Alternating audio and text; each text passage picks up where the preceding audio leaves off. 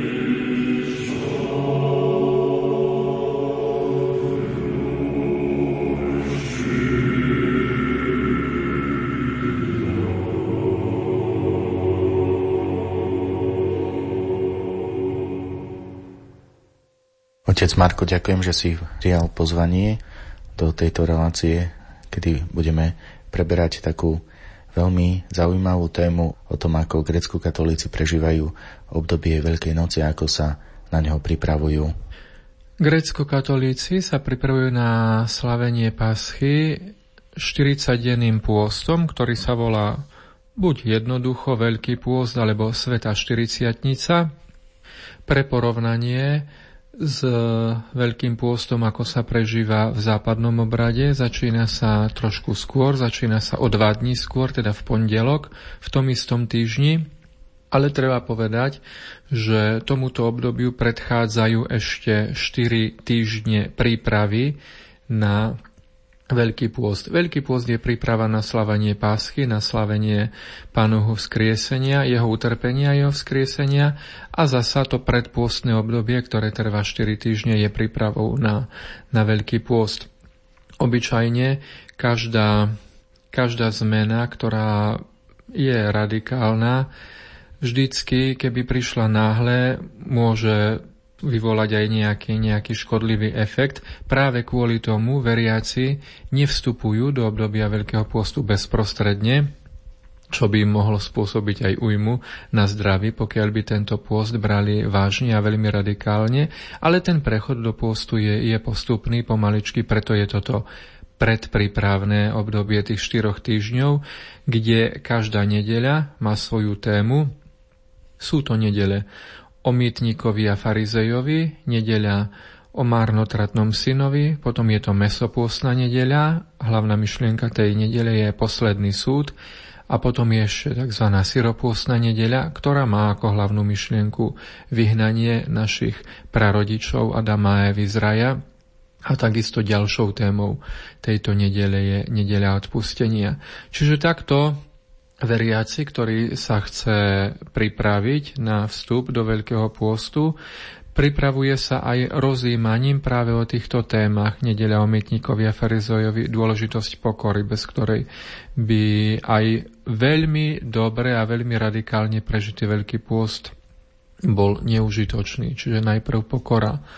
Potom na nedeľu o márnodratnom synovi zasa ľútosť, ľútosť nad predchádzajúcim životom, túžba po zmene, Mesopôstna nedeľa nám stavia pred oči myšlienku posledného súdu, myšlienku na posledné veci, pretože myslieť na tieto veci takisto udržiava v človeku bázeň a takýmto spôsobom ho núti nehrešiť alebo hrešiť menej. A napokon tá posledná nedeľa aj o odpustení, syropôstna nedeľa nám pripomína, že netreba sa ani vydávať na takúto cestu veľkým pôstom, pokiaľ by človek nosil v srdci nejakú ťarchu alebo nejaké neodpustenie voči bratovi. Pre Veľký post, ktorý vzkrieseniu predchádza ako duchovná príprava, je charakteristická liturgia vopred posvetených darov. Áno, liturgia vopred posvetených darov alebo ako sa ešte aj nazýva služba vo predposvetených darov, keďže ju nemožno považovať za liturgiu v pravom slova zmysle, nakoľko táto bohoslužba nemá premenenie, je charakteristickým prvkom veľkopôstneho obdobia, Tradične sa prepisuje svetému Gregorovi Veľkému, rímskemu pápežovi, preto sa môžeme stretnúť s tým, že v niektorých knihách býva označená pod týmto názvom Sveta služba svätého Gregora Veľkého, rímskeho pápeža. Táto liturgia, ako som povedal, nemá premenenie, premenenie chleba a vína na pánovo telo a krv, a to z tohto dôvodu, že dni Veľkého pôstu sa považujú, nakoľko sú pôstne, považujú sa za aliturgické, to znamená, že v tieto dni sa sveta liturgia neslávi. Je to kvôli tomu, že svetá liturgia má vždycky slávnostný charakter. Mohli by sme ju nazvať hostinou alebo dokonca svadbou, baránkovou svadbou. A na základe pánových slov, ktoré hovorí v Evaníliu, že svadobní hostia sa nepostia, kým je s nimi ženich, ale prídu dni, keď im ženicha vezmu a vtedy sa budú postiť. Takže logicky, keď je pôst, keď sa človek postí a ako na skutky pokánia, tak nie je čas na, na nejakú veľkú radosť, na nejakú veľkú hostinu. A zasa naopak, keď niečo slávime, niečo oslavujeme, radujeme sa, tak zasa nie je čas na pôst a, a na kajúce prvky, o našom živote. Z tohto dôvodu liturgia ako čosi, čosi slávnostné, čosi vznešené, Baránková svadba, ako som povedal, hostina sa neslávi v pôsne dni. Pôsne dni to znamená pondelok až piatok, Sobota a nedeľa sa nepočítajú za pôste dni, preto v tieto dni už veriaci majú plnú účasť na liturgii, v sobotu na liturgii svätého Jana Zlatoustého a v nedeľu na liturgii svätého Bazila Veľkého. Ale keďže týchto 5 dní, pondelok a piatok, ktoré sa považujú za aliturgické, nebola by tam liturgia, predsa len, aby veriaci neboli ochudobnení o účasť na Eucharistii, o účasť na pánovom tele a krvi. Práve z tohto dôvodu bola zavedená, zostavená táto služba, liturgia vopred posvetených darov, vopred posvetených, to znamená, že veriacim sa podáva Eucharistia, sveté príjmanie, sveté dary, ktoré boli vopred posvetené, čiže vopred premenené. Tieto liturgie sa slávia v stredu a v piatok vo Veľkom pôste, ale na niektorých miestach je zvykom sláviť ich aj denne, alebo treba v pondelok, stredu a piatok, po prípade, ak do obdobia Veľkého pôstu prípadne nejaký sviatok, tak aj v tento deň sa táto liturgia slávi. Môžem povedať, že za posledné roky táto služba vo predposvetených darov je je u ľudí veľmi, veľmi obľúbená a často navštevovaná, pretože je to istým spôsobom aj nejaká zmena. Na liturgii svätého Jana Zlatoustého sa zúčastňujú po celý rok. Mnohým to môže už prísť niečo ako, ako rutina, ale práve keď nastane toto obdobie Veľkého pôstu, tak je tu zmena aj v tomto, je tu zasa čosi iné a každá zmena, každá dobrá zmena je vítaná a, a pôsobí, pôsobí príjemne aj, aj pre každého človeka. Lord.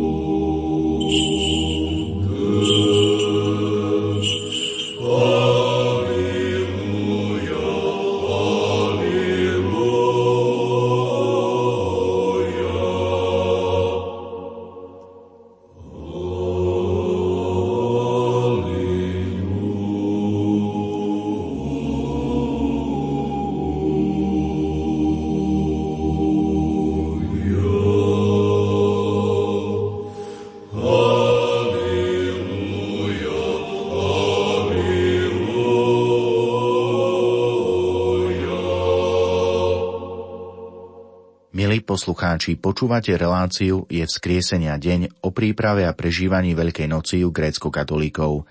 Otec Marko Durlák, špirituál kňazského seminára v Prešove, rozpráva o liturgiách charakteristických pre pôstne obdobie.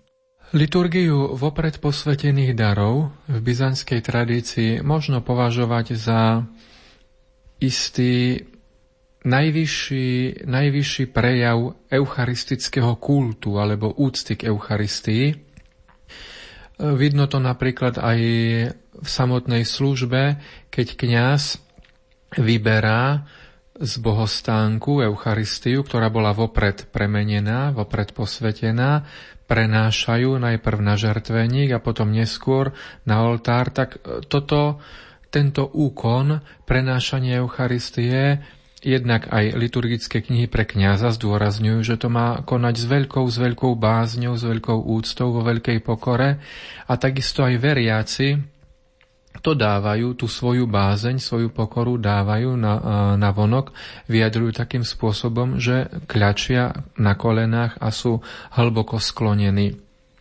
Možno takú perličku z histórie, keď grécko-katolíci prijímali úniu, teda jednotu s Rímom, že chceli, chceli žiť v plnom spoločenstve, v plnej jednote s apoštolským stolcom, s nástupcom svätého Petra, zostavili zoznam viacerých podmienok, ktorými sa obrácali na pápeža a na Rím a žiadali ho, aby tieto jednotlivé veci mohli mať zachované, aby ich mohli aj naďalej zveľaďovať a odozdávať z generácie na generáciu. A jedna, jeden z tých bodov bolo aj napríklad to, že hovoria tam prosíme alebo, alebo žiadame Svetú stolicu alebo predstaviteľov latinského obradu, aby po prijatí jednoty, po prijatí spoločenstva s Rímom nevnúcovali nám nejaké vlastné prvky, predovšetkým procesie z Eucharistiu, ako sa to robí na Sviatok e, Božieho tela v západnom obrade. A to kvôli tomu, že my máme svoj vlastný kult Eucharistie a to je práve tá liturgia vo predposvedených darov. Toto tak, tak veľmi zdôrazňovali, že práve v tej službe, ako si tak najviac sa cíti tá, tá úcta k nej práve to, to prenášanie Eucharistie s veľkou bázňou, hlboké, hlboké poklony a podobne. Jednoduchému človekovi, ktorý sa možno nikdy s touto liturgiou nestretol, ak by, ak by sme ju mali priblížiť, tak jednoducho by sa dalo povedať, že je to akoby večiereň s udelením, s podaním svetého príjmania, pretože tá prvá časť je tá, tá istá časť, ktorú môžeme zažiť bežne počas roka, keď sa modlíme večiereň. Je to žalm 103, Dobroreč duša moja pánovi, Pane Bože môj, Ty si nesmierne veľký, ktorý ospevuje veľkosť stvoriteľa a veľkosť stvorenia. Sú tam ďalšie spevy na počesť svätého dňa alebo spevy stichyry, ktoré sa viažu k danému dňu. Čo je charakteristické alebo také iné, než je počas roka na večierni, to sú dve čítania starozákonné. Jedno čítanie z knihy Genesis a druhé čítanie z knihy Príslovy. Je to kvôli tomu, že Veľký pôst od, od najstarších čias, možno povedať, bol považovaný a stále je za obdobie mimoriadnej prípravy katechumenov na krst. Vieme z histórie, že v minulosti alebo v staroveku sa krst udeľoval prevažne dospelým ľuďom a to až po niekoľkoročnej dobe čakania, obyčajne to boli trebárs dva roky, ale niekto mohol byť katechumenom aj po celý život, keďže bola aj taká prax, že, že mnohí prijímali krst až na smrteľnej posteli.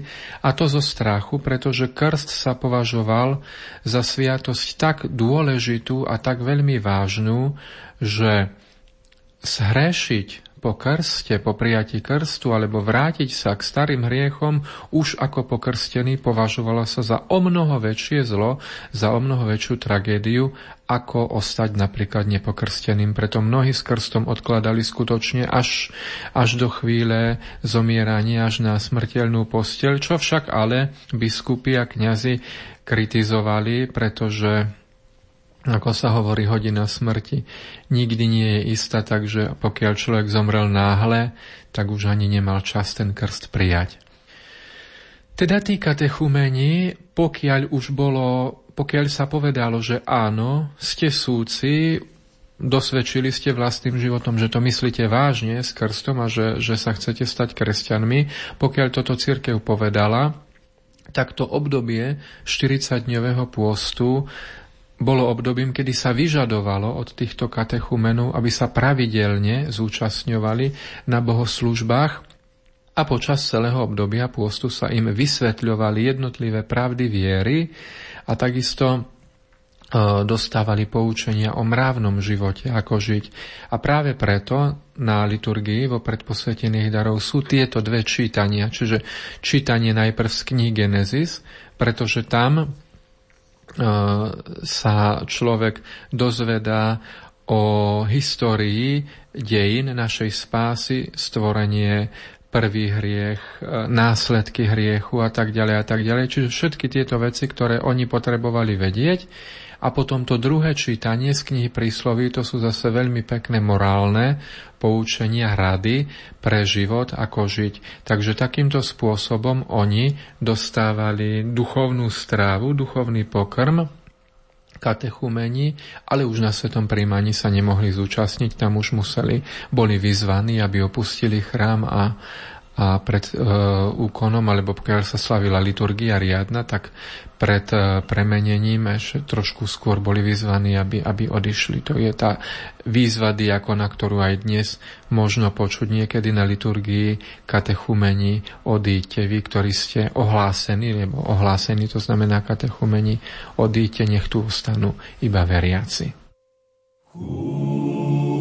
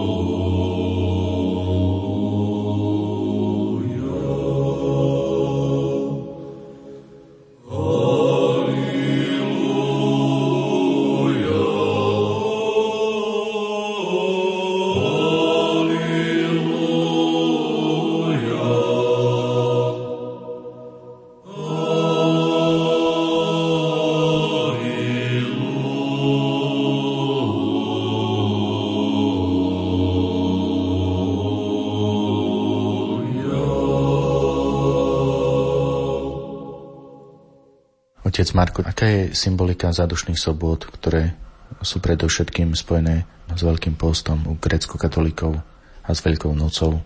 V období Veľkého pôstu máme a slávime aj tzv. zádušné soboty.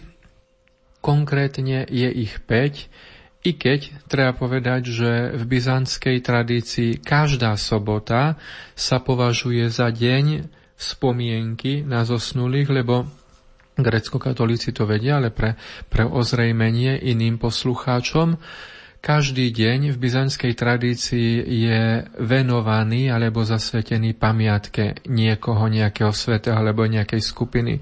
Pondelok je zasvetený spomienke a úcte anielov, útorok svetému Jánovi Krstiteľovi, streda svetému krížu a pre svetej Bohorodičke, štvrtok svetému Mikulášovi a apoštolom, piatok opäť svetému krížu, sobota je venovaná všetkým svetým a zároveň všetkým zosnulým v pravej viere a nedeľa je oslavou vzkriesenia. Takže každá sobota je je dňom spomienky na zosnulých a modlitby za nich, ale spomedzi týchto sobôt je vyňatých ešte 5 takých mimoriadných a tie už voláme osobitne, že sú to zádušné soboty. A slávia sa. Prvá zádušná sobota je ešte v tom prípravnom období na pôst, to je pred mesopôstnou nedeľou a to kvôli tomu, že nakoľko mesopôstna nedeľa má ako hlavnú tému posledný súd, posledné veci, tak aj v sobota, ktorá tejto nedelie predchádza, je pamiatkou všetkých zosnulých v pravej viere kvôli tomu, lebo pri poslednom súde všetci zomreli, vstanú, budú skriesení, ako čítame v Evanieliu a u Apoštola na hlas trúby, a všetci sa sromaždia a budú súdení, každý podľa svojich skutkov. Potom v období samotného Veľkého pôstu sú ďalšie tri, konkrétne pred druhou, treťou a štvrtou pôstnou nedeľou. Je to kvôli tomu, že hlavné piliere Veľkého pôstu ako času pokania sú modlitba, pôst a almužna. A keď hovoríme o almužne, nemyslíme tým len na to, že komu si komu si dáme nejaké, nejaké drobné, nejakú, nejakú mincu alebo niečo, niečo na jedenie či pitie, ale z katechizmu vieme, že hovoríme o skutkoch telesného, ale aj duchovného milosrdenstva. A medzi skutky duchovného milosrdenstva patrí aj modliť sa za zomrelých, za zosnulých. Preto, preto tieto zadušné soboty majú svoje miesto vo Veľkom pôste. Tá posledná zádušná sobota, piata, už spada do obdobia mimo pôstu a konkrétne je to tesne pred sviatkom zostúpenia Svetého Ducha, nakoľko Sviatok Svetého Ducha je sviatkom završenia všetkého, celých teda akoby dejín spásy, takže akoby taká posledná bodka za celým tým cyklom z dejín spásy, ktoré si pripomíname počas roka, takže aj tam na záver ešte, ešte pamätáme na zosnulých.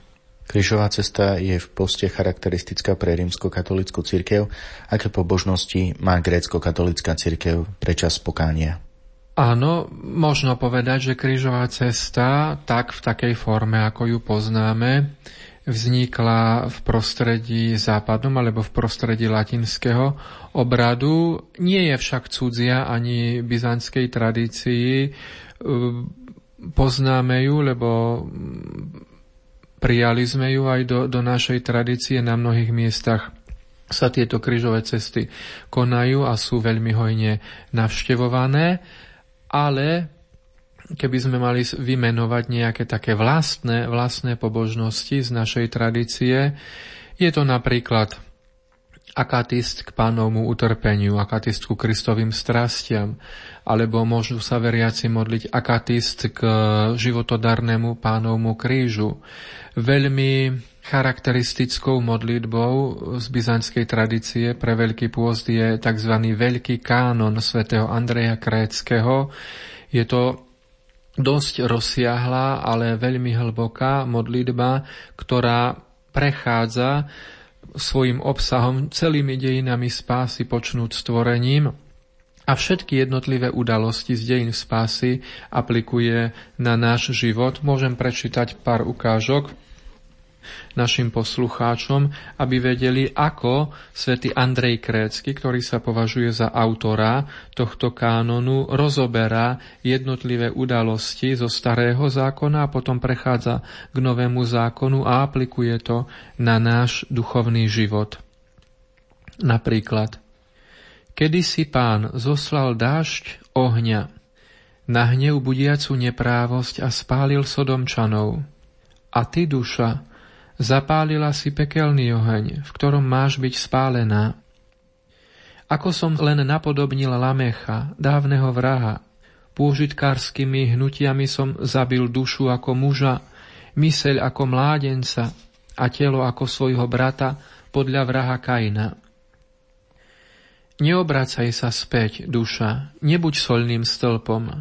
Nech ťa zastraší obraz Sodomy, zachráň sa hore, v Segore, ako Lót pred požiarom, utekaj pred hriechom, moja duša, utekaj od Sodomy a Gomory, utekaj od plameňa každej nerozumnej túžby.